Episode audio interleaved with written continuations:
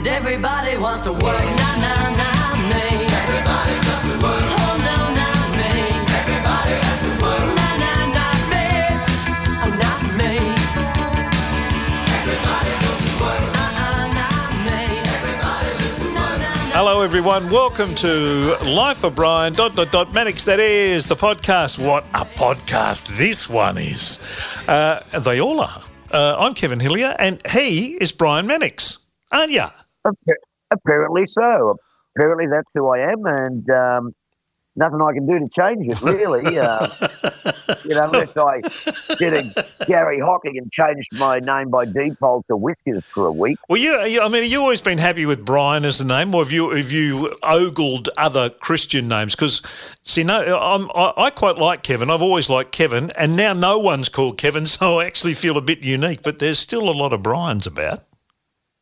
Well, Brian's not a really a popular name by today's standards, but um, no, I don't think it's a really suitable name for me. Brian sounds like he should be, you know, has a whole lot of pens in his pocket and, you know, short white sleeve shirt on and, you know, probably is an accountant or something. And lives on the Gold Uh, Coast.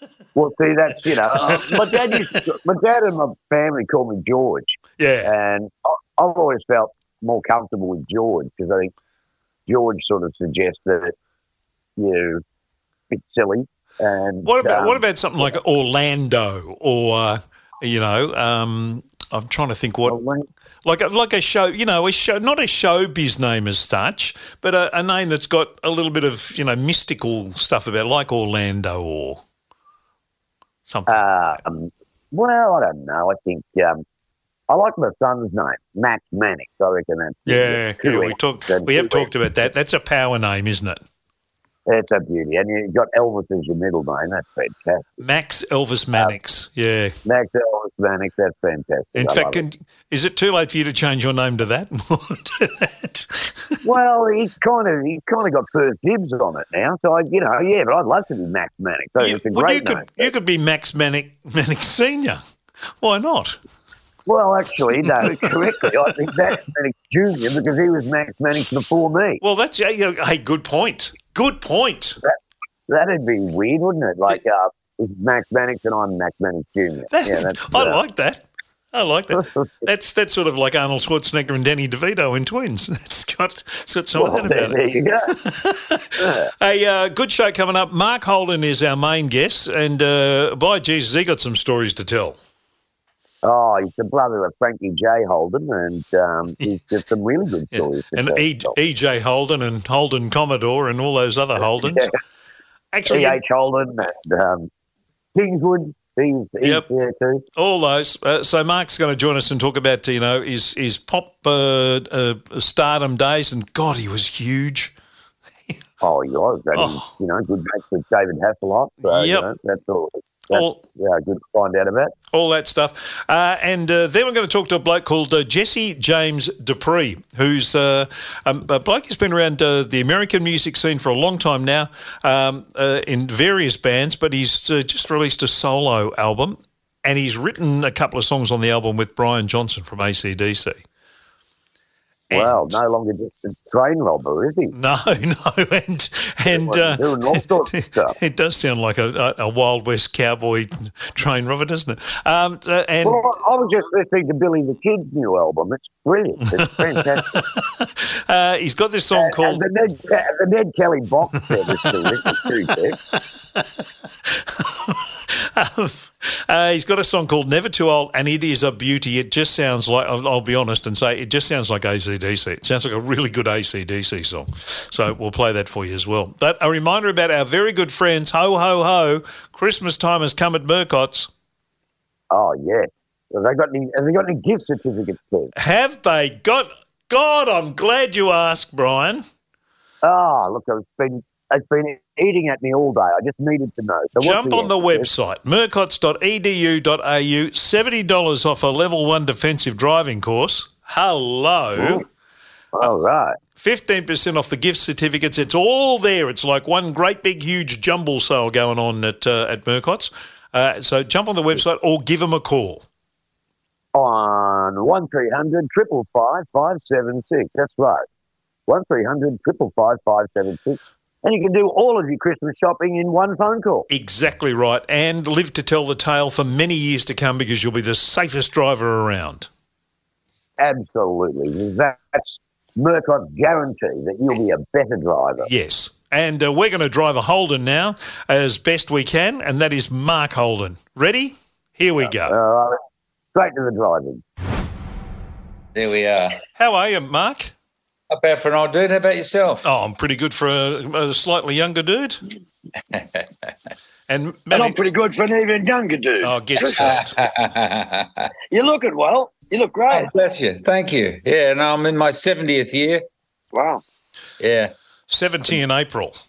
Yeah, it's a bummer. Are you are you gonna are you gonna do a big celebration or what are you gonna do? I am. Yeah, no, I'm going to definitely, uh, no, I'm going to do a big celebration. I'm going to do a, a completely self indulgent um, musical experience. I'm a member of the Savage Club, which is a very, uh, uh, it's a very, uh, what's it? Uh, it's it's an artists club, but it uh, it's either some people find it offensive to be a member of a male men's club, but for me, it's uh, it's uh, I don't know, it's a it's an old joint in the middle of the city, and uh, it's uh, uh, it's a very art friendly place, and there's a bunch of old men who get together and make music. And um, they've got a great room downstairs. If you've ever been there, it's just an awesome room downstairs. And we once a month we uh, bunch of old men get together and uh, uh, make music. And so I'm going to, I'm gonna, in, in the process of being a member, I've learnt all these songs that I've never would have ever even known about. And uh, uh, because of a certain event or whatever, like we had a thing called the Kipper Breakfast recently, and and it was a and it was a speech from the guy who wrote uh, Underbelly. I can't think of his name. John And- Sylvester? No, mate, no, mate, why Andrew Rule. Andrew Rule, Andrew Rule, and uh, and uh, and uh, so they asked us to come up with some music to do with robberies, and he was talking about robberies, and it was fantastic. He, you know, he took. I didn't know. I, I don't know whether you, whether you know about this, Brian, but uh, the Biggs dude, you know, Rob. We, so we're talking about the Grain tra- Great Train, Rob. Yeah. Ronald Biggs. Yeah. Yeah, and he had three sons here in Yeah. Melbourne. Did you know that? Yeah. Yeah. He works for he works for Channel Nine. He was a That's carpenter. He was a carpenter at Channel 9. yeah, yeah. But but he had a family here. Charmaine was her name, He, I he has a family. He has a family here. yeah. Yeah, Char- Yeah. He, he hooked up with a woman called Charmaine who he met That's here right. and then had all these kids. Yeah, Yeah, that's right. And and uh, she's um um she's she's or they have taken a different name so that they don't have to have that name carry around with them.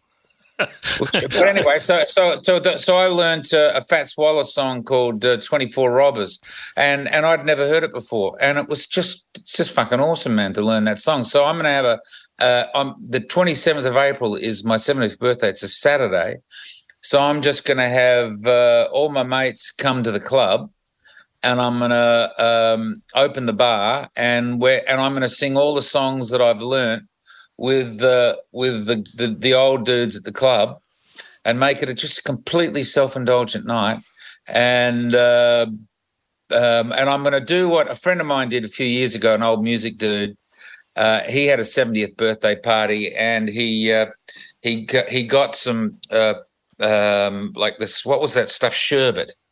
And he got he got some white sherbet, and he stuck it on plates and brought it around like it was coke. Ah, I'm, I'm going to do that as well. God. I wonder. How, I wonder how you go if you're snorting some sherbet. It'd be buzzing in your nose. It would definitely be buzzing in your nose. Well, it used to get up your Yeah. nose when you used to have the little Yes. packets, the little packets of it. Yeah. It used to get up your Oh, nose. it'd give you it'd give you some sort of thrill. Well, we'll have to wait till your 70th to find out what sort of thrill. All right, so let's let's have a chat to you about your life and times, sir. Go ahead. Now, what? Well, let's start now. Um, Yep. You're back in the. You've, you've uh, retired from the bar. You're back in the I music have. industry, uh, and you're working with a whole lot of First Nations artists and things. So where where, are, working where are you with- at? I'm working with a couple of people. I'm working with uh, young Joel Turner, who was the beatbox kid on Australian Idol. Uh, you remember Brian? Oh, yeah. Yeah, yeah, he Yeah. was good. Yeah, Yeah, uh, uh, we had a we had a record uh, called "These Kids" that was a number one single. It was on my label, and that turns out to be 17 years ago. That's pretty bizarre. So he's in his mid 30s now, and uh, about 10 years ago, or something, I gave that was him and his brother and his cousin, and um, I gave them back their copyrights. And during the lockdown, I discovered an old film that a guy called Amiel Courtin-Wilson had made for me when Amiel was a young dude. He's a really happening director, a great artist. And I found this film, and I realized when I gave them back their record and their uh, and their publishing, I didn't give them back the film. And I wanted to put the film out, so I reconnected with them and to get the rights to use their music and the and the and stuff. And in the process, just rehooked up with with uh, Joel. And Joel's a monster, man. He's just just so fucking amazing. He's such a massive, massive talent, and he's uh, been um, caretaking his younger brother and his caretaking his mother for the last, you know, fifteen years, really. But uh, um, uh, so anyway, he he's he's uh, he just started playing me things. He was sitting there playing his guitar and beatboxing, and it's just like, mate, you are just mind blowingly good. He's Mhm. mind blowingly good. Anyway, so he got a girlfriend, God bless him, and she uh, dragged him out of Brisbane. Priscilla, she's awesome. She dragged him out of Brisbane, uh, took him to her house in Sydney, set him up with a room, feeds him, um, and he's going live on TikTok two hours a night. This is. Do you do TikTok, Brian? No, I don't actually. Um, probably Mate, should. But perfect for it. No, I'm, Yeah. I'm going to blow your mind right now. I'm going to tell you what what Joel's done. We Okay. we, put out, we put out a record uh, last year, which uh, called uh, called Mullet, which I love. I love the record. It's been it's been very difficult to get anyone to play it or have any interest in it, except for God bless Eddie McGuire. He uh, he put it on his uh, his his uh, Sunday morning footy show, which was which was good of him, but it didn't didn't really it didn't really connect. And we were trying to get him up on TikTok, and it was kind of a pain in the ass for him. He didn't really want to do it. And then in the course of Priscilla bringing him to Sydney and setting him up in a room where he doesn't have to go anywhere, he just has to be in that room, and and he can wake up whenever the bloody hell he wants to, and go hard for two three hours on TikTok. And what happens is he goes live, and TikTok has this thing where you tip people. oh, Yes, it's All right. busking. It's busking online, mate. oh, that sounds busking. good. It's busking. You'd be perfect for it. Yeah, you, are, you are a TikTok natural. You will. you will. I mean, seriously, it, it was such a hassle when it, when it was like a job for him, and we were just trying because we were. I was thinking he had to do something viral or something, you know, that bullshit. yeah, and it just yeah. became it just became a nightmare. And we were starting him from zero. You know, he had no social media presence, so we were starting him from zero. And uh, and in like six months, we got like five thousand people. It was nothing.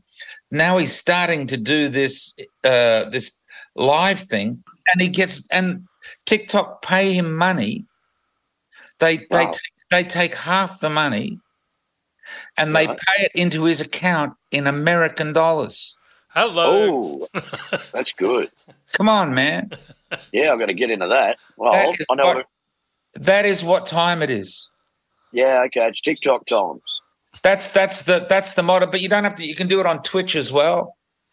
Oh, yeah, okay. Oh, well, I'll look into that. Oh no, it's a, it's it's a, it's a real thing, and and there and there are guys that like like Joel's got up to like thirty thousand followers now, which is really not many, but it's a lot more than than than he had. But but there are guys that have got like five hundred thousand. Jeez. Whoa. There's guys that have got like a million, like Australian dudes. And and there's there's there's young dudes that are that are selling series to Stan, who that's their world. Their world is that. They just do that. They're not singing, they're not telling jokes, they're just doing stupid shit. Wow. I can do some stupid shit, I'm sure you can. I'm You have a almost career certain based that on you Can. I think I think it's almost certain that you can. But it can I also reckon. But it's but it can also include singing. I mean, it doesn't have to exclude singing. I mean, singing could Yeah. be an, an added part of it, but it's just a whole new frontier, man. Yeah, oh, well, I'm going to get into that. That sounds really good. Well, it's blown Um, my mind. It's blown my mind watching it happen in the last year with Joel and seeing how it's changed his has changed his life because now he's got now now what now what we're doing is we're building him to do uh, one night a month in a pub in Sydney. Yep. And TikTok live from the pub. Oh, wow, that's a good idea. Right. And so and so and and and the first night was the night of the Matildas, which was you know such a bummer. You know. Yeah, yeah bummer. That was a total bummer. And uh, but but he got 42 people paid 20 bucks. That's good. He made 800 bucks Lovely. plus what he plus what he Probably- made plus what he made from TikTok. Well, There he you would have made double that if the Matildas hadn't have been playing. Exactly, that's what I'm saying. So it's yeah, a yeah. it's it's a new business model, and uh, so it's been interesting for me to uh, take a ride on it, and uh, and with the help of uh, you know Marty Court at the Annex, and and now Priscilla, his his you know partner slash manager. You know, it's been great to see that there is a way through, but then there's still the problem of any Australian artists getting airplay. That's the big problem at the moment. Yeah. It doesn't It's a real exist. drag. It doesn't exist. No, it doesn't exist. It doesn't even exist for uh, you know major young artists. Yeah. Oh shit! Yeah, no, no, it's- it exists. It exists for for Barnsey and and all all No, that. no, no, it doesn't even. No, no, it doesn't really doesn't really exist for Barnsey either. I mean, maybe there's Triple M will play his old stuff, Yeah, but that's what but I I'm mean. saying that that that yeah, but but that's that's sort of classic hit stuff. But I'm saying for for new songs, for new records, for new Yeah. for new things, it's just super super super difficult. Yeah, and there's and there's no shortage of good um, material available. I mean, we've uh, we we talked to bloody um, Kevin Borich the other week, and his Yeah. his Yeah. new duets album is freaking brilliant. Um, Yeah. but you wouldn't hear it. You wouldn't hear it on a radio station back a Bourke, probably. No, no, that's that end of it, and of course that's uh, yeah, that's the dilemma that we face. But we so we now make music for uh, more than ever for the love of it, particularly if we're Australian. I like to tell a story, and I think uh, Brian will uh, appreciate this story. Uh, this is this is my favorite story in terms of this moment and Australian artists. When I was uh, 1974, when I was signed to EMI, I was signed for five percent. Uh, that's it, but from Record One, five percent, which is tiny. And but it was from Record One because they knew, and I, I mean I don't know whether everyone was like that, but that was my deal with EMI, and uh, and that because they knew that it had to be from Record One because otherwise you'd never get anything, you know. And so they had this concept, and now from sell my first album, Stiffed, it sold nothing. My second album sold 80,000 copies. That 80,000 copies in 1970, that would have been by 1978 probably. That in 1978, let's say I got that money, that I got $30,000 for 80,000 records. That $30,000 in 1978, I bought my grandparents' house Wow. in Prospe- in Prospect, North Adelaide, which right now would be worth about eight hundred thousand. So uh, a, a record that sold eighty thousand back then was worth a house now, but a record now selling eighty thousand would be worth a couple hundred bucks. Yeah. Yeah. Maybe. Spot- yeah. Spot- Spotify's killed it. Uh, Yes. You know, I think Spotify, you get a million hits, you get a thousand dollars. Wow. Rock on. Well, I can tell you exactly what I get. Absolutely, I wrote absolutely everybody, and I've been uh, absolutely everybody was a hit in uh, in Scandinavia in 2001, which is when Spotify started. I get a exactly as you just said. I get a I get 150 dollars per million streams. That goes Wow. to uh, that goes to my publisher in the UK. They take 10 percent, so I get whatever 10 percent off 150 is 135. 135. And if I, if I wasn't, I'm the publisher, and I'm, I'm the songwriter and the publisher. But if I was the publisher, that would mean I'd be getting sixty something dollars, you know, and the songwriter would be getting sixty bucks or something. It's just crazy, man. Wow. Can I ask you about that song "Shine"? Yeah. um, which Vanessa Amorosi. I heard a rumor that that was originally called "Die." It Everybody was. said- yeah, No, it and was. It, Yes. it was changed. It was changed. Well, what would happen was there was a guy called Robert Parde. Do you know him? No, I don't. Uh, Robert Parde is a Melbourne bloke, uh, Melbourne songwriter. He's he's written quite a few things. I think he's uh, he's sort of my age, so he's a bit older than you. And he's I think he's re- gone back to he, he I think he's gone back to Malta or something. I think, but but anyway, he was he was uh, here in in Melbourne, and I, I I met with him and we wrote two songs that day.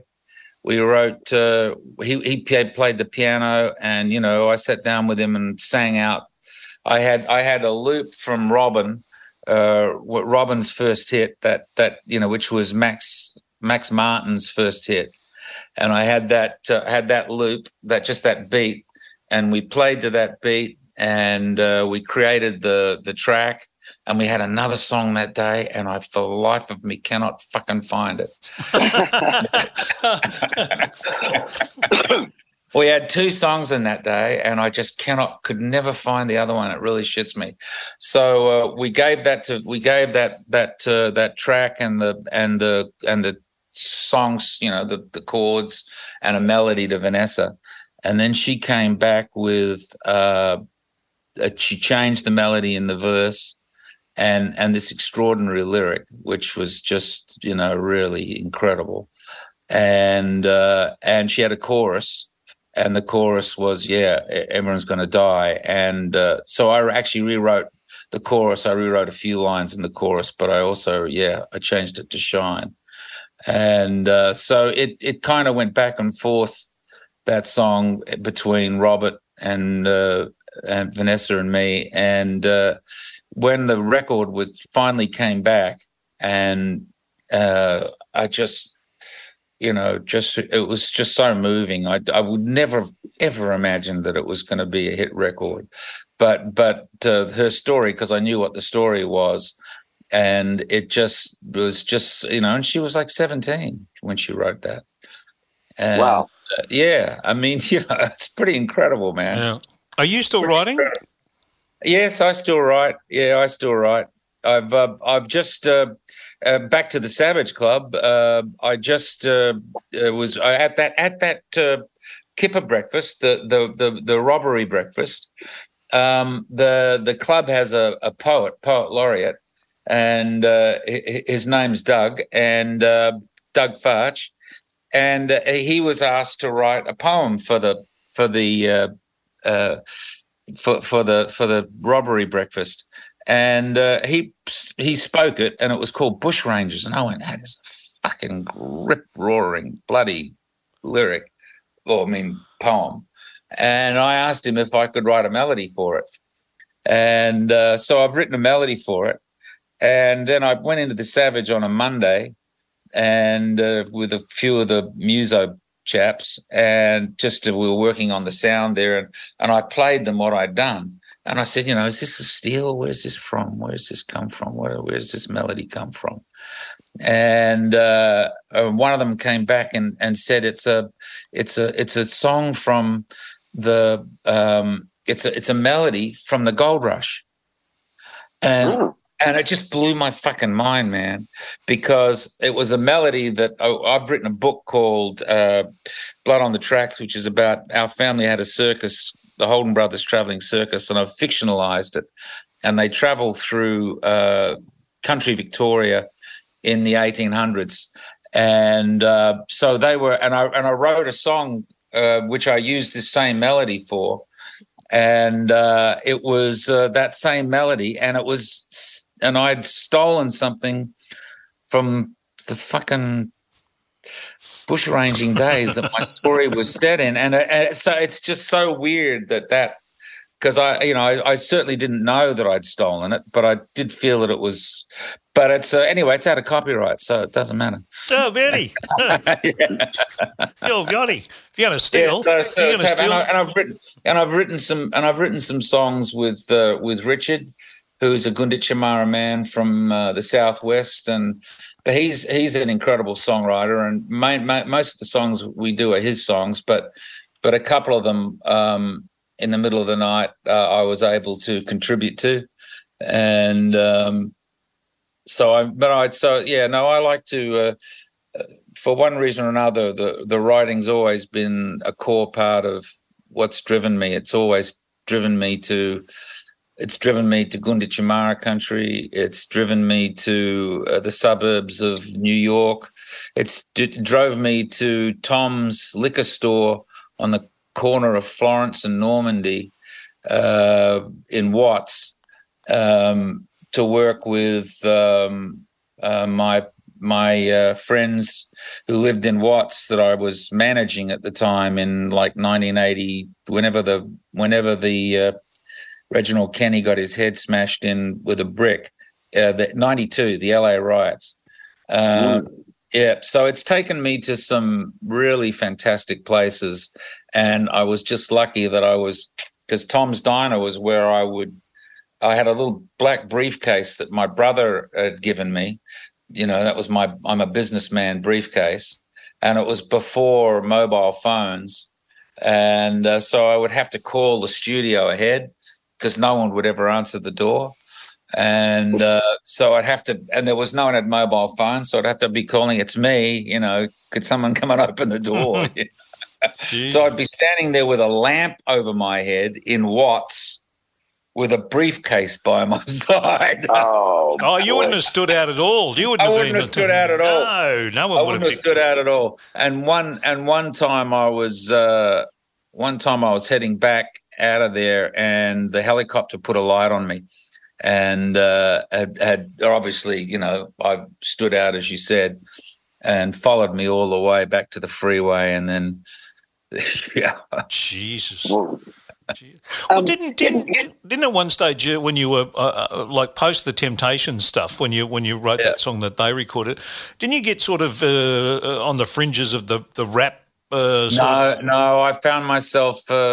No, that's when I left that world. That's when I went to David Hasselhoff because I went from the sublime to the. No, I'm not going to say that's sublime to the ridiculous, but no, no, because he's not ridiculous. He's he's he's he's an incredible dude. I love him.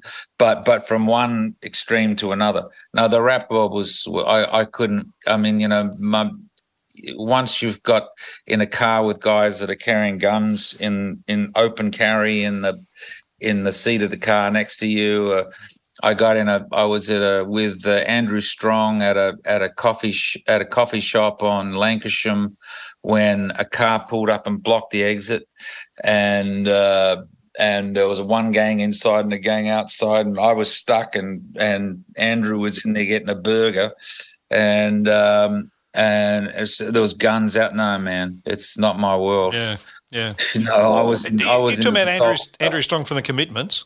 From the commitments. Yeah, I, I did. I made a record with him that uh, didn't didn't work out all that well, sadly. But um, Yeah. Jesus, he had a good voice. what a Yeah. singer! Man, what a singer! No, but he wanted to be um, he wanted to be Seattle rock, and it wasn't his forte. His forte was the the commitments and soul. But he desperately he's a, desperately wanted to be you know cool, and uh, we wrote some we made some great record, but it was exhausting because you know you'd you'd go and wake him up at about four in the afternoon, and um, and then you'd spend the next hour or two looking for the next bag of weed. And then you'd stop off at a burger bar. By that time, it's like nine o'clock at night, and I'm already, it's past my bedtime, you know? Uh, yes, I, I believe. I remember him coming into Triple M um, post the commitments, and he was very high maintenance. Yeah, yeah. No, but once you got him going, though, he was unbelievable. Yeah. He was you know, about about eleven o'clock at night. You get an hour out of him, and uh, and it would be just like full lion, you know, just just full. But unfortunately, we made a record that no one wanted. Now you mentioned David, David Hasselhoff. We've got to ask you about that relationship. Oh, it was fabulous, man. I loved it so much. We had the best time with David, and How'd uh, you come? up- How'd you meet him? How did you? I, I was I was him? in that I was in the uh, I was in the black world and and and and it had changed and it was going into rap and the stuff that I like to do, which was the kind of cool R and B. uh, was drifting into space, and it was getting to be, you know, really violent and gangs, and and I couldn't contribute. I I, I want to be able to write. That's the the core to everything I do. Is I want to be able to write and uh, and so I, there wasn't any writing for me in the rap world. They weren't interested in, you know, a Methodist choir boy from Adelaide.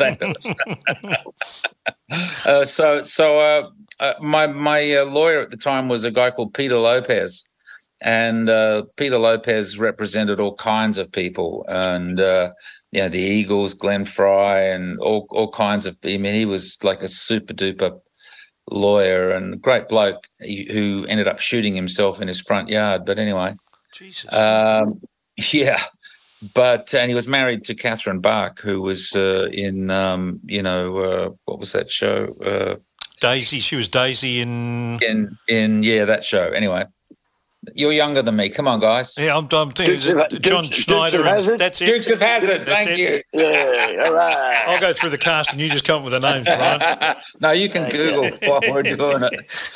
no, anyway, good. Brian's brain's still working.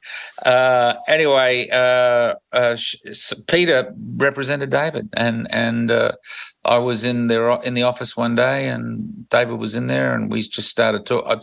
He was uh, he was on a, a, a soap.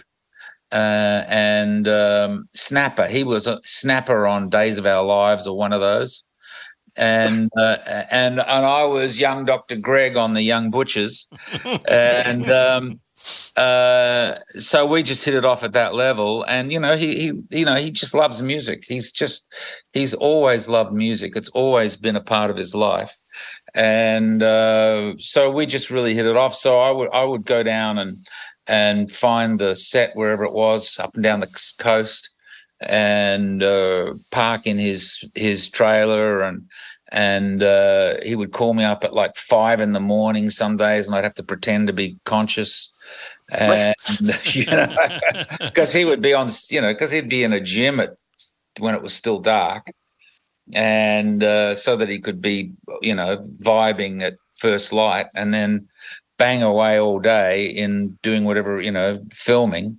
and and then I'd get him during the day in his trailer, and we'd and I'd we'd throw ideas around, and basically I I did his vocals, and then we'd send them to Europe for uh, guys to do the tracks, which is which is what I did with Vanessa. I did exactly the same thing. I did the vocals, and sent the vocals to Europe to uh, for, to guys to do the tracks. And uh, so, so David was just so I loved it, you know, and that's where I, that's where I learned about you know the, the technology and and you know that was the early days of pro tools editing and and uh and there was a lot of editing that, that was done in you know because he would come in at you know eight o'clock at night having been in the water all day you know and having been up since four and uh so you know it was uh, it was but but it was great. And then we went on the road with him and and we went to Europe and went on the road, and then I and I advanced his records, and and I, we, my wife and I had a baby at the time, and he had young girls, and and um, and it was just a really happy time, and and his his his he would in, you know he would invite the wife to come with to go to uh, to go to Europe, and uh, and so we would fly to to Europe for his tour, and and you know with him, we, ah, it was just mate, it was just such such a lot of fun, and uh, and those were the days when he was still drinking, and uh, you know we would be in a bar in in Hamburg with Jon Bon Jovi at four in the morning, and and doing Vice beer and schnapps, you know, and then seven or eight o'clock in the morning you know, my head would just, you know, my wife would have to pull my boots off because I wouldn't know how to even get my boots off. And I was so staggeringly drunk. And at seven o'clock in the morning, he'd be bright as a button. And, uh, okay, come on, man, we've got to come and sing the songs to the label, you know. And I'm like, oh my God, my brain is like, you know, axe, being axe murdered or something. And uh, but he'd be bright as a button, and we'd go. And it was just he's uh, he's a great bloke, man. He's he's a, just a terrific, terrific guy. You had uh, you had enormous success too. I mean, uh, it was it was massive across Europe, wasn't he? In Germany, It was, yeah, yeah. No, it was it was a really good time. And then we did uh, the kid Hobie from the Jeremy Jackson as well, and uh, and then uh, uh, David pulled the pin when when Jeremy uh, was getting too outrageous with the. Uh, the people who worked at the label in Europe, Ah, I see. yeah, unfortunately. Uh, um, back to the early days, would it Yeah. be fair to say that, that Ernie Sigley had a fair bit to do with getting Ernie you was my man. Yeah, I loved Yeah. Ernie. I, I Yeah. loved him to the day he died. I loved him to the day he died. He was one of the great blokes, really.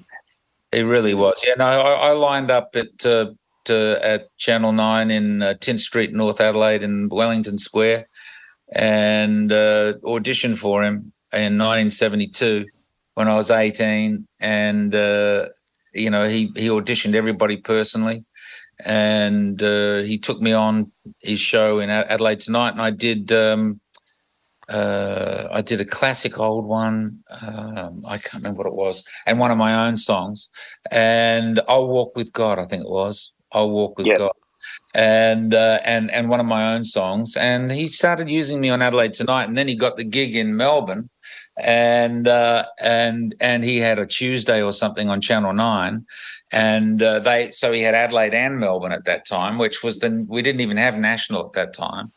And you are too young probably to remember this, Brian, but there was a there was a show in Ballarat. Ballarat. Ballarat had its own Tonight Show, man. Come on, Oh, God. That's how nutty it- that's how nutty it was in those days. And and uh, so so Ernie got to the big uh, you know Adelaide and Melbourne, so he was huge, and he brought me to Melbourne, and uh, and I remember staying at that uh, that pub opposite where the women's hospital is now. I can't remember what it's. I can't remember. What it's Uh, oh, old Melbourne Motor Inn, is it? yeah, the old Melbourne Motor Inn, that's right. And I felt like a king, man. I was like 18, 19, and I I was flying to Melbourne. I was staying at the old Melbourne Motor Inn, man. Come on. Come Doesn't on. get, doesn't It doesn't much get any better than that, man. It gets no better than that. It gets no better than that. And not only that, not only that, but Ernie would like afterwards, Ernie would, you know, you go back to his house house in South Melbourne, have a drink. Oh, yeah. Great. I mean, and no, no one else did that. Don Lane never did that, and uh, Don Lane did, didn't. I mean, I got to know Don later on, but uh, but uh, but back in the day when he was on the telly, he he didn't. You didn't. I didn't at least didn't get that experience with him. But Ernie was like that, you know. And uh, I, the last time I saw saw Ernie was uh, it uh, at the Wrest Point Casino in Hobart, and I was down there for uh, to to do something for uh, a cancer thing I'm involved with, and we were saying thank you to some people in the bar, and uh, and I walk out and there's Glennis with Ernie and and uh, I say, "Hey, mate!" It's always good to see Glennis and Ernie, and they they used to go a lot to the Crows events because uh, Glennis is a Cr- Crows supporter, and uh, I would see them there as well. And and you know, I said, "Oh, Ernie, I'm doing a little thing at seven o'clock in the bar just to say thank you to some people. Why don't you come along?" And uh, anyway, seven o'clock came and he and he did. And I said, "Oh, come on, Ernie." Can there was I had a piano player with me. I said, "Come up and sing with me." And he uh, got up and I said, "What do you, what do you want to do?" And he said, "Oh, B pop, blue, B flat." And okay, cool. And we started to play, and he didn't know the words. He couldn't remember the melody. Wow. He was completely gone, and it was and and God bless Glennis. Glennis was Glennis knew that that was going to happen, and she was all on. She was right on top of it, and and got him out of there in a graceful, beautiful way. And the last thing he said to me, because we had a glass of bubbles together, and uh, and Glennis is dragging him off back to the room, you know. and he said, "I just let me have one more drink with Mark." That's my last, the last thing he said, and he did. He remembered who I was, but uh, yeah, he went down that uh, that horrible path that my mother did as well, which is dementia, which uh, you know I'm kind of ten years into already. You know, Yeah. Uh, the, the, the tough. I obviously knew Ernie Welk from the Footscray connection. Um, what? Did, what? You know him from Footscray, yeah, because he was a mad Footscray. Oh yeah, yeah, yeah. We we emceed events and all that stuff together. What um what did Colin Petersen have? We had Colin on uh, recently. Uh, what do you have to do? I, I owe Colin my career, really. Colin, did he find the Eric Carmen song? He did, no, because I I had my first album was a stiff, and um, uh, wasn't uh, it wasn't very good, and and it was a it was completely original, but it was very embryonic and and uh, it just didn't work, and and I was I was going to be dropped. And uh, they'd put a bit, quite a bit of money into me, in my, into into into that first record. And they'd done a national. I mean, things that they just people just don't get anymore. Like they did a national. We we went to every city and did a little gig uh, with Kerry Bedell and Ross Ryan. And Ross Ryan was a big star at the time, so he was the one that was drawing the people in. He had Pegasus, and um, and and uh, uh, the, Colin called me out of the blue and said, "I've got this song."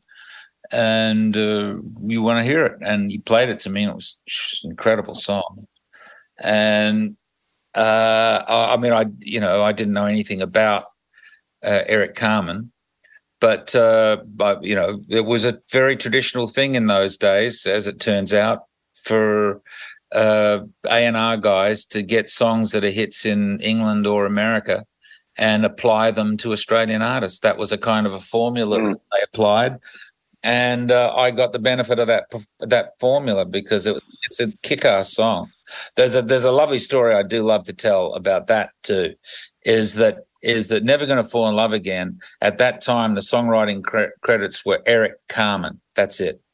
And uh, the same with All by Myself, which was his other big hit at that time, but on him. Well, 20 years later, uh, what's her name? The the uh, the the uh, French Celine Dion had a had a massive hit with All by Myself again.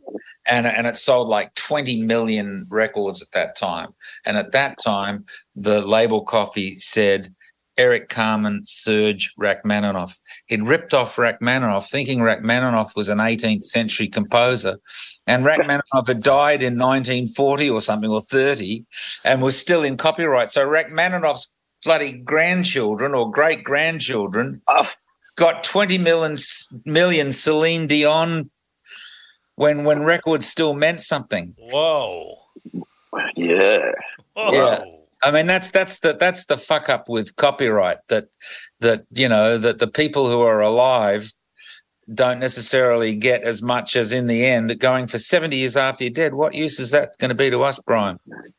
Not much. Not much use at all. Not much use at all. Um, so, when do you start appearing on Countdown? Um, We're Never Gonna Fall in Love Again was a hit. Uh, they they they shot a vid- they shot the video. Paul Drane shot that video that Never Gonna Fall in Love Again, which is a really good video. He did it up and that that was so that was my first interaction with him, but I didn't get on the show for Never Gonna Fall in Love Again. Uh, but uh, when I Want to Make Him a Lady came out, I was I I came on I came on with I Want to Make Him a Lady. They had me on, and then I was a regular. And where did the carnations to the girls come from? Well, I was coming into town, and um, I, I was trying. I was flying in, and you know, down to uh, where nearly near where I live now, down in Elsternwick, and uh, I was thinking, which is what I'm going to do. It was my first countdown. Uh, what am I going to do? What am I going to do? Ah, you know, you're going to see a girl, you bring flowers. Okay, what flowers should I bring? Well, you know, color TV, we didn't, you know, it was black and white, and then it was suddenly color. So red, yep, red roses, red roses, red roses, thorns, a prick. You don't want to prick the little virgins. Uh, let's long stem red carnation, It worked. phallic. Uh, so in so what I did was I handed them out to the girls at the during the camera run through to kind of suck up to them, and uh, and then during the course of the show they started to hand them. You know, it just became a thing. I it's uh, you know it, it was a great deal of fun. My the best use of them was uh, I did a gig uh, at Moorabbin at the at the at the footy ground uh, with Skyhooks was the was the main act, and I was one of the lead up acts. And I came in in a helicopter, Oh, and and I literally hung out of the helicopter with no, there was no OHS, nothing. I'm just hanging out of the helicopter, oh. nothing with car with a, like three or four dozen long stem red carnations, and I'm throwing them out over the cloud, crowd. But the wind's blowing them into the backyards of the houses. and then I flew, I landed just outside the Oval and I had a Rolls Royce drive me to the front of the stage as the band started playing. oh, wow. It was gold, man. It was gold. How cool is that? Big days. Big days. Do you um do you get any uh, uh, postcards, Christmas cards from Elton John?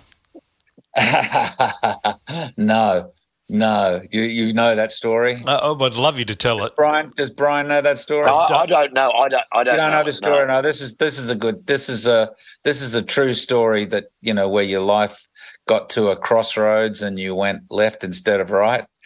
Um, I, I was being managed by Peter Rix, who at that at that time was and still is Marcia Hines manager, and I, I've just got to give them both credit for that long relationship. It's amazing. Uh, but I was a, a kind of a prick, and uh, you know, a year was kind of as much as anyone could handle of me, and I always thought I was smarter than them all. But with Rixie, I wasn't. So anyway, I, I went up to. Uh, I got a call to go to the Sebel Townhouse to meet um, the to meet Elton's manager. Wow. John we Reid. know Elton's man- John, Reid. Yep.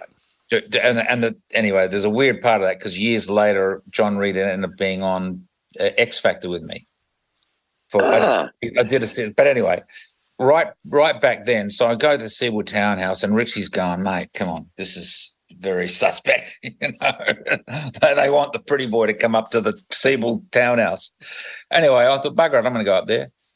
Uh, and he was lovely. He was actually, you know, it was he, he. He just wanted to meet me. He'd seen me on telly, and uh, and and and he said, you know, Elton's got a got a label called Rocket Records. Uh, would you, you know, would you come and, uh, you know, would you be interested in um, being signed? Oh, bloody hell, that sounds that's fantastic, man. So I convinced Rixie, and in those days, uh, you may or may not remember, but London was it's still a long way away. But in those days, it was a long way away, and the big trip to London was psychologically massive.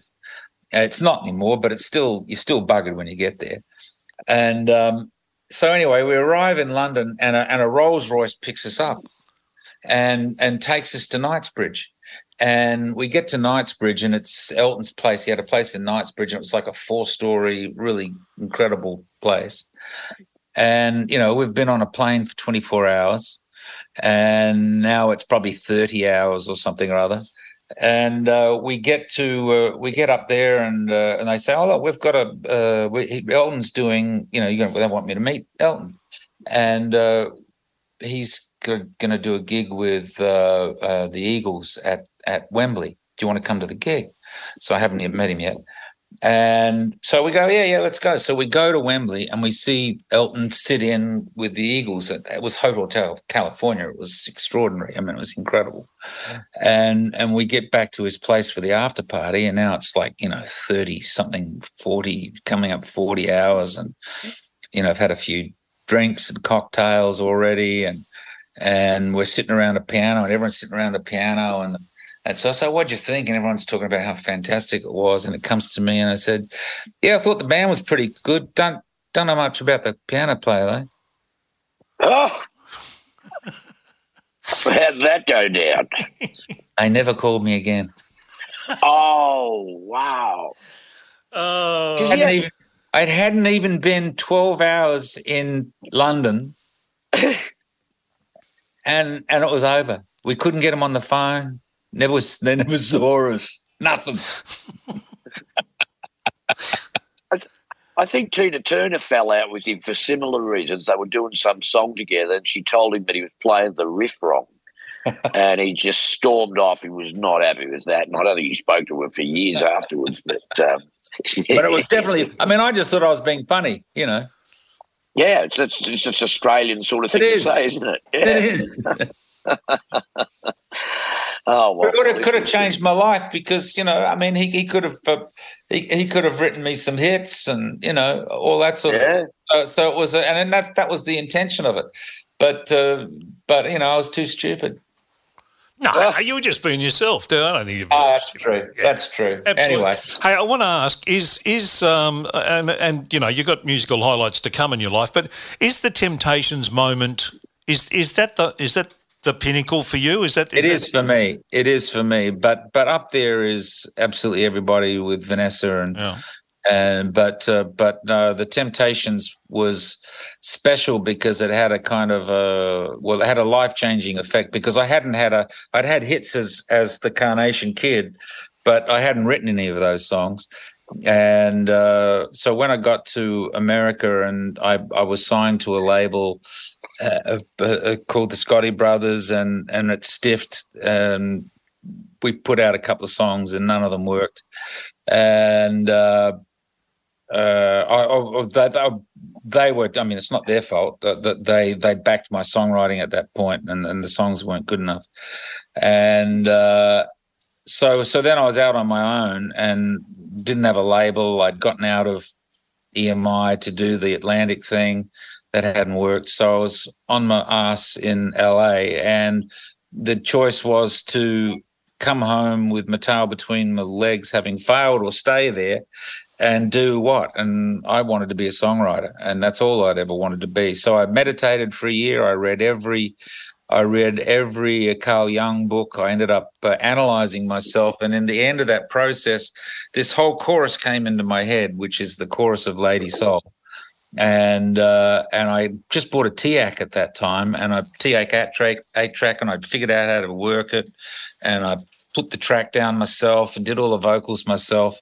And at exactly at that time, uh, you know, my, uh, you know, I'd, I'd, I'd got to know Rodney Gordy, uh, Berry's son. He he represented these guys that were out in in in uh, at Motown at uh, in Watts that I was working with, and uh, they got it to to Berry Gordy, and Berry Gordy heard the song and. Uh, gave it to Smokey, and Smokey was the A and R person at that time, and he uh, gave it to the Temptations, and and they recorded it, and and uh, it was amazing. It was really really amazing. I was there when they were singing. I got to I got to work on the backgrounds with them. Um, I was there when Ali Ollie Woodson, the singer, came in from freebasing and did two passes at my song and did the most blisteringly painful vocal I've ever heard in my life in just two takes from beginning to end. And that's the record. And um, so just being there for that moment, I can't, I just, it was just, and then I then I played it to my dad who had terminal cancer, and we met in Hawaii, and uh, he just had his balls cut off, and uh, uh, that's what they did for for prostate cancer in those days. Yeah. And I got to play him that. I got to play him the temps, you know, and I got to play him that vocal, and that. So you know, it's a that's a that's that was a life changer because I believed in the miracle that is music, you know, the, and the gift that we have. Those of us who are lucky enough to be in it.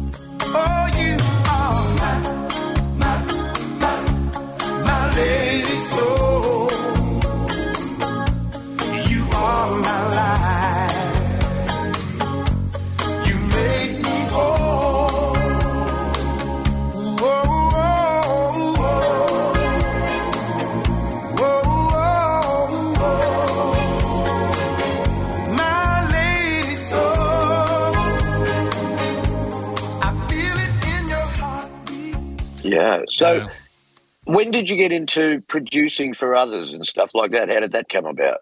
it came about because I knew I wasn't a good enough singer. I, I I'd had enough shots as a as a singer. You know, in in in Australia, I, I I was a success because of Countdown, which was a visual medium, And uh, so it wasn't, you know, it wasn't like a John Paul Young. John Paul Young just had a voice, like Vanessa, Vanessa, John Paul Young, Glenn Shorrock, those kind of people.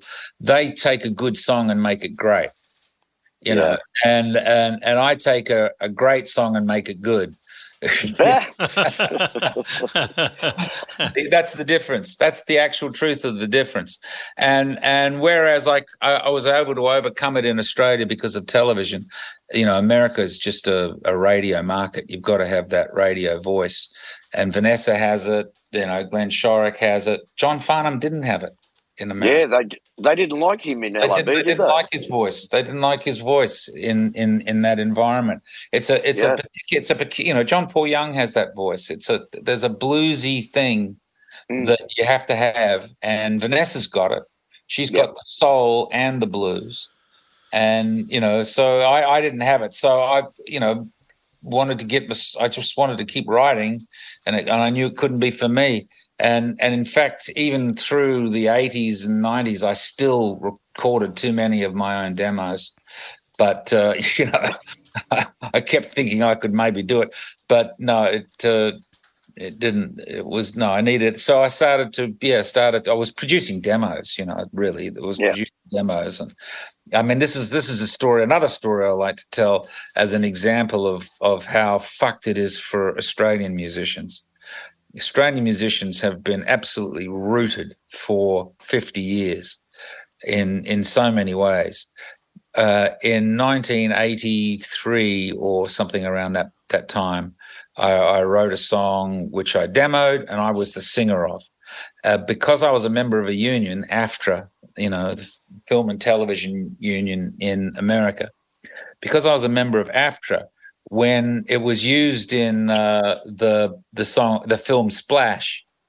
So, uh, Oh, so when they used my demo, because I was a union member, I get paid twice a year from Disney since 1984. oh, how good's that? Yeah, but but but Australians don't have that. Australian musicians don't have that. Musicians, we don't. performers don't have that, and it's a it's been a failure of it's been a failure of the unions here. Mm. Wow. and it's Yeah. it's it's ironic that it's ironic that that uh, America of all places, being a member of the union, is super valuable. Yeah. Well, in, You get residuals. well, in Australia, you'd only see the musicians' union just before you're about to go on countdown, and they'd say you got to join up, otherwise you can't go on. And I used to hate them, so I ended up joining Actors Equity, so I didn't have to pay them because I just thought they were useless. Yes, Um, but that, but that, therein lies the problem. The Actors Equity situation, which is now MEA, they've only been doing musicians for the last couple of years, so they're they're fifty behind the eight ball. They're fifty Yeah. behind the eight ball. But but in, in the UK and and Europe and and North America, musicians get residuals when their when their when their records are played on television and and radio. They get residuals, and in Australia they don't. So it's a it's a it's a it's a, it's a terrible thing. Yeah, that's that's shocking. Hey, mate, we know we've taken up an enormous amount of your time. I just want to know one one last thing. How did you keep the Dr. Greg Mason, Kitty Sullivan, um, uh, um, you know, hot bit of romance a, a secret for so many years? oh dear, God bless Kitty. Uh, uh, if you have you watched any of those Channel Nine things, Brian? Do you know who Things? Sullivan is? Do you know who Kitty Sullivan Yeah, is? I, I had a punk rock version of the Sullivans. That was one of my big live tricks. We'd um, play the riff to the Sullivans, and then we'd play it like Radio Birdman. Oh, and, uh, great! Yeah, it was really good. It was a really people loved it. Um, so I was a really Have you got a copy of that? I do somewhere. Yeah. I'll put that on Um, this. Put that. Put that on this podcast.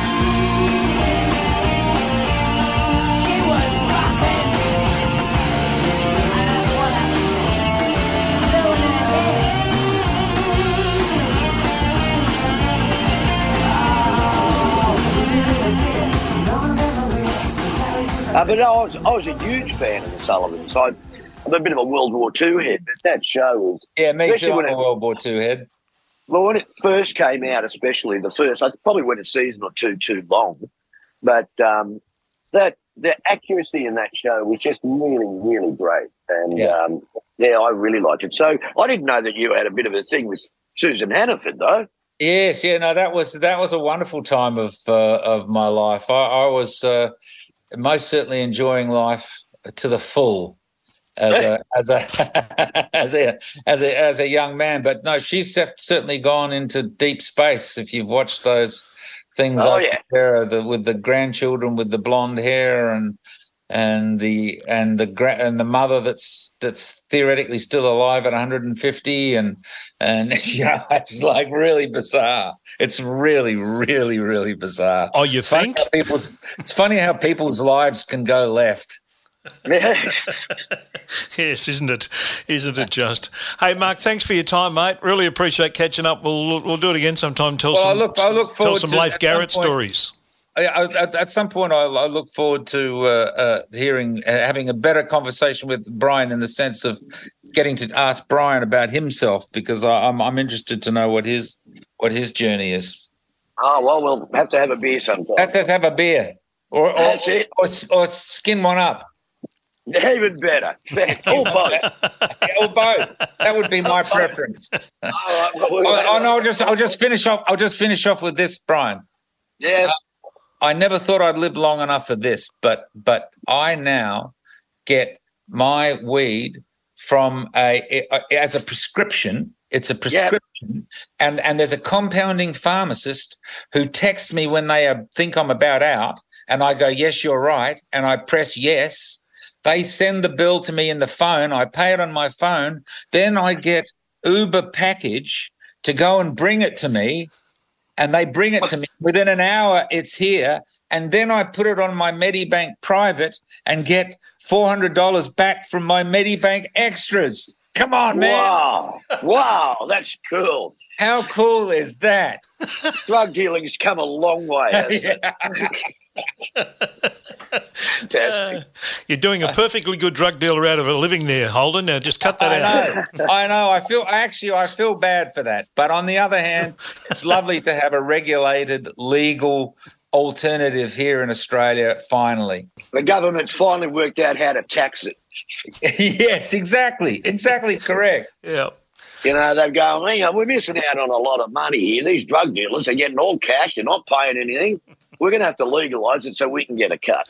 No, I think the truth of the matter was it was a liberal government that did it, strangely. And no, I think what happened is that God bless Olivia Newton John, I think she got into the health minister's ear and convinced him that that it was an important thing to do. So that's another thing for which we can thank ONJ. God bless her. See you, lads.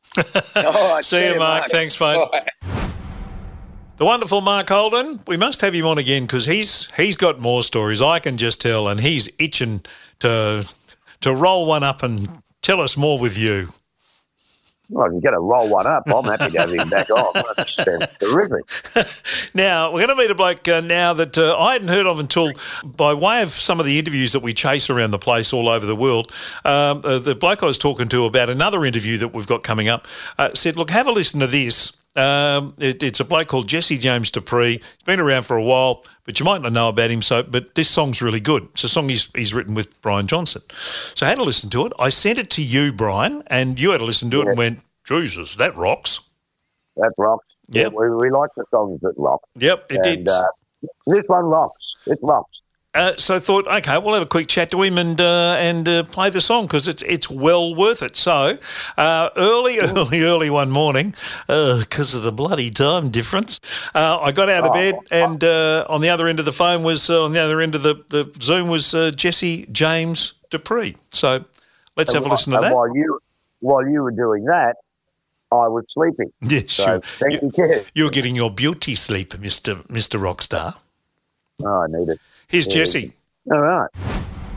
Hey, uh, let's talk about uh, this this new album of yours, and in particular this great new song that uh, we've been listening to called "Never Gets Old." So when did uh, so? I mean, you co-wrote this with Brian Johnson. Uh, when did that that, that started? Uh, the collaboration between you two in terms of working together started. But you're a fan before all that.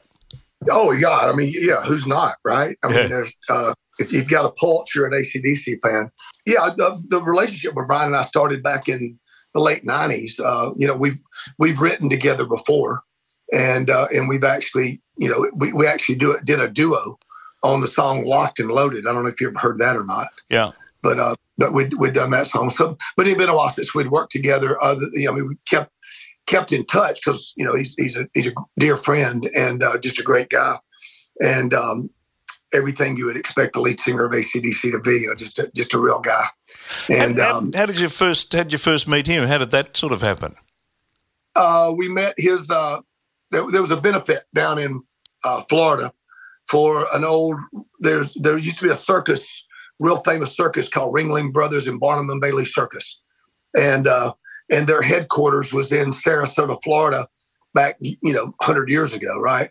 And they built a large portion of that city, and the city, some of the buildings look like a circus type buildings, you know, Uh-huh. like beautiful, beautiful theaters and stuff, you know and because they they anchored out of that that part of the of the state, and uh, but there was an old theater that was being renovated, and I was invited to go down and sing at a benefit for that, and uh, Brian Johnson was there, and Cliff uh, Williams was there, and um, and uh, Duck Donald Duck Dunn from the Blues Brothers, uh, he was there, and which I was God, you know, you don't even know how excited I was to meet Yeah. him. You know, Oh, bet. big, big, big, big moment. Just a lot of, lot of cool players, and we all jammed. And, and Brian and I became fast friends. And he had invited me to come back down and stay at his house and write some songs. And and um, and I thought, man, that's just so, what a great guy. And but I didn't ever call him up say, hey, I'm coming down to your. I just kind of let I just let it go, and then uh, and then I got a nice uh, uh, thank you card from him for you know for coming down and participating. And and and he said in the you know the card hey i haven't heard from you. Here's my number. You know seriously give me a call. Let's get together and and and maybe write some songs. And so i, I thought at that second point i'd say well i'll call him and see what's up and he invited me to come down and that that resulted in us writing and, and recording locked and loaded Yeah. and initially, initially we just wrote it, and then we were in the Jackyl was in the studio recording uh, the second album or the third album, our third album. And I called Brian and and I said, "Hey, we're going to record that song tomorrow that we wrote." And then he just surprisingly said, "I'll be up there tomorrow." So he flew in and and uh, and he was in the studio and uh, I, I got I'll tell you the truth. He was kind of pacing around anxiously while I was trying to figure out where I was going to breathe because the song was kind of wordy. You know, what you gonna do when the sun don't rise and the moon don't stop on right on time? What you gonna do? It's just real wordy. You know, trying to figure out where I was gonna breathe, and he was kind of pacing. And I thought, man, I must be sucking. 'Cause, uh, and then he says to the engineer, he says, uh, "Give me a microphone." And then I thought, well, I guess I am sucking. He's he's going to show me how to do it, you know. And it what that wasn't it at all. He uh he was just, I think it was just killing him that he wasn't singing on it too. and he reached over and he grabbed the. He goes, "You sing this line, I'll sing that line. You sing this line, I'll sing that line." I was, "Oh, okay." And um, and the next thing you know, we had the song laid down, and and uh, it was just a just a a great experience. And uh, and then that song came. But but uh, this stuff, the, the the new album that I've got called "Breathing Fire," that I was I had not planned on recording a record. Uh, I I was actually just sitting around and I felt guilty because it had been a long time that I realized since I had listened to a full album from front to back. And uh, because I used to do that when I was younger and, and music, you know, meant so much to me as a, as a teenager and stuff. And so when I was thinking about it, I, you know, so I pulled out uh, high voltage and I listened to ACDC's high voltage from front to back. And I actually listened to it twice. And then I listened to Highway to Hell and then Back in Black. And Uh, then I went to then I went to dinner, and I didn't think nothing about it. And but the next day I woke up and I had a song in my head, and I went back through those records trying to figure out which album it was off of. And then I realized I was just inspired, and uh, and so I was sitting on my couch with the guitar, and I was figuring out what I was hearing in my head. And the door opened up, and it was my son. My son's a phenomenal drummer, but he lives yeah. he lives in Nigel, yeah, and he lives up in um, uh, Nashville, which is about three hours from Atlanta. And um, and he came walking in the door like just like right like it could not have been scripted any better. And I said, "What are you doing here?" And he goes, "I came home to get a free meal." and because he, he, he's a starving musician, but we feed him. and uh, so I said, "Go lace up the drums and work for your supper." And uh, then I called Roman, and he came over, Roman Glick, and uh, and we just had a bla- just had a great time, and we just laid down all these ideas and and um, but I still had not made plans to, re- to record a record. I got to listening to it, and it sounded so much like ACDC. I mean, I'll be honest with you. The, the some of the stuff sounded so much like ACDC. I was like, I don't think I could ever do anything with it because it's so much like ACDC. And uh, about three days later, the phone rang, and I had not spoken to Brian Johnson in about six months because he had a book come out, and they were about to rehearse for the ACDC tour and or the, or the show in California. And so um, I had not heard from him, but the, out of the blue, like again, like it's scripted, meant to be. The phone, rang, hey Jesse, how you doing, me son? and uh, and uh, and I said uh, I wasn't going to call you, but since you called me, you got to help me write these songs. And and so that and next thing you know, I'm putting out an album, and you know, a third of the album is working with Brian. That's a, that. It's one of those things where, as you say, the planets all just kind of lined up, and uh, even if you'd wanted to stop them, it's almost like you couldn't. Things happen, and and it just feels right. I mean, you're, you it's kind of foolish not to just embrace it. I mean, it's it, it's been something that that I've enjoyed every step of the way because equally as cool as it is to work with Brian Johnson and and I mean and nobody in ACDC ever really works outside their band, you know. So it's it's it's a big it's a big deal that that um that I get to work with Brian, you know, and that he trusts me. And uh Yeah. but uh but then to play with my son and not and Roman, my best friend. So it, it, I mean it, it it all it all lined and it, I think it I think when you listen to the album you can tell that. And you've constructed it as an album. That's which is a, a really uh, kind of uh, out there concept uh, for uh, modern uh, modern music listeners. Because, as you quite rightly point out, we grew up listening to an album from track one, flip it over and listen to the, the whole album, be eight, nine, ten tracks, or whatever it was.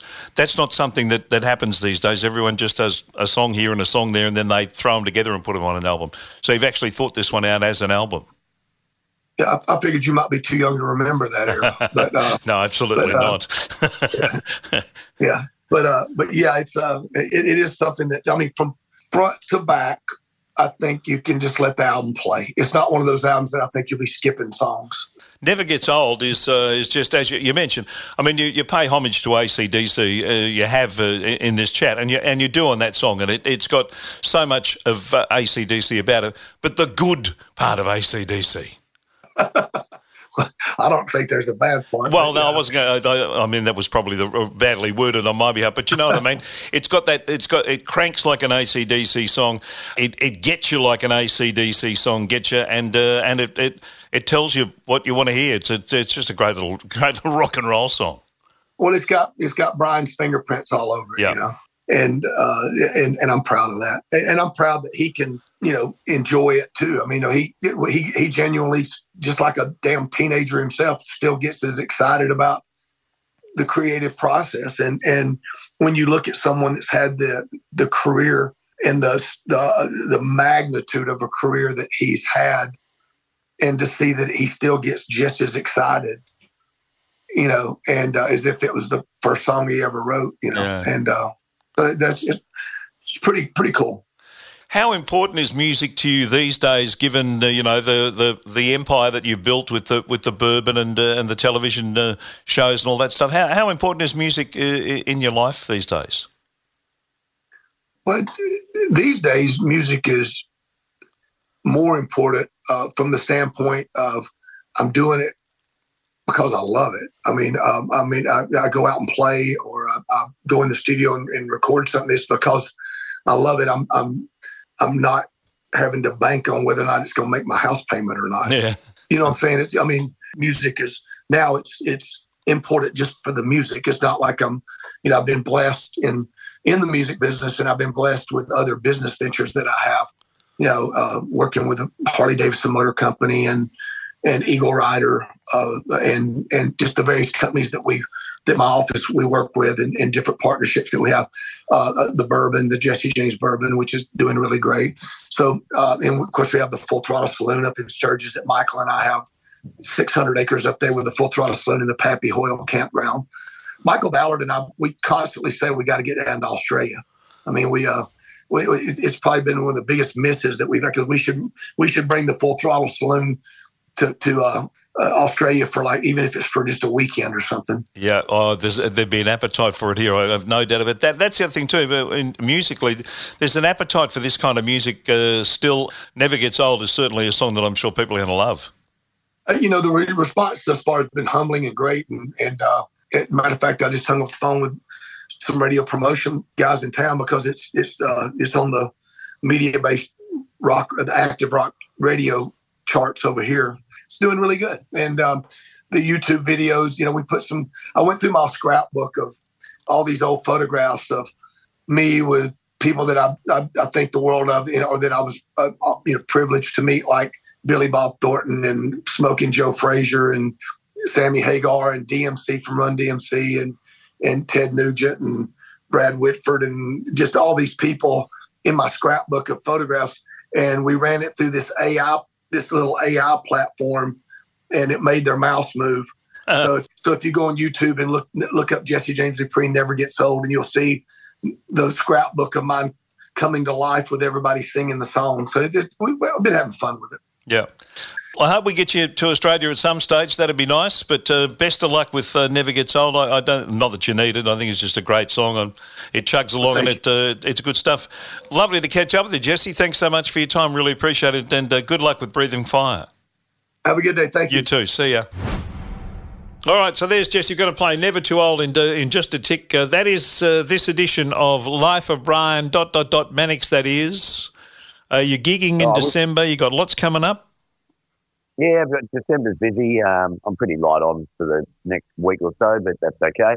And I tell you what, that was a great interview with uh, Jesse James. And um, you didn't ask me about his girl though, because I wish I had Jesse's girl. But anyway, okay. Oh, How bad was that? uh, so uh, we're going to play the song now. Uh, don't forget Murcott's. All the gift certificates are, are 15% off. Uh, they've got uh, lots of other, uh, you know, great offers on. So jump on the website murcotts.edu.au and and check it out or give them a call. On 1300 556. Thank you, Brian.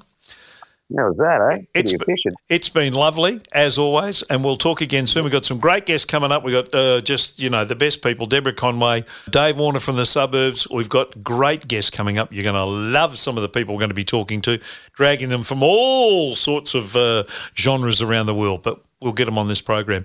So we're going to finish with that song uh, that we promised earlier, Never Gets Old by Jesse James Dupree. Enjoy it. Get ready to rock, everybody. Here it comes. Woo!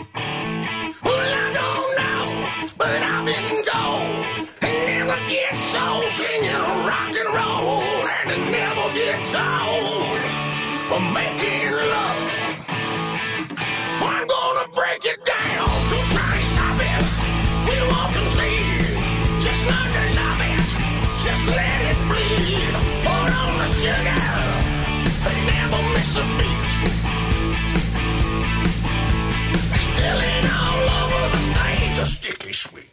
Never gets old. And you love singing rock and roll. So tune it up, snap it on, plug it in, or crank it up. Or getting crazy, getting wasted, you can taste it, it's so of control.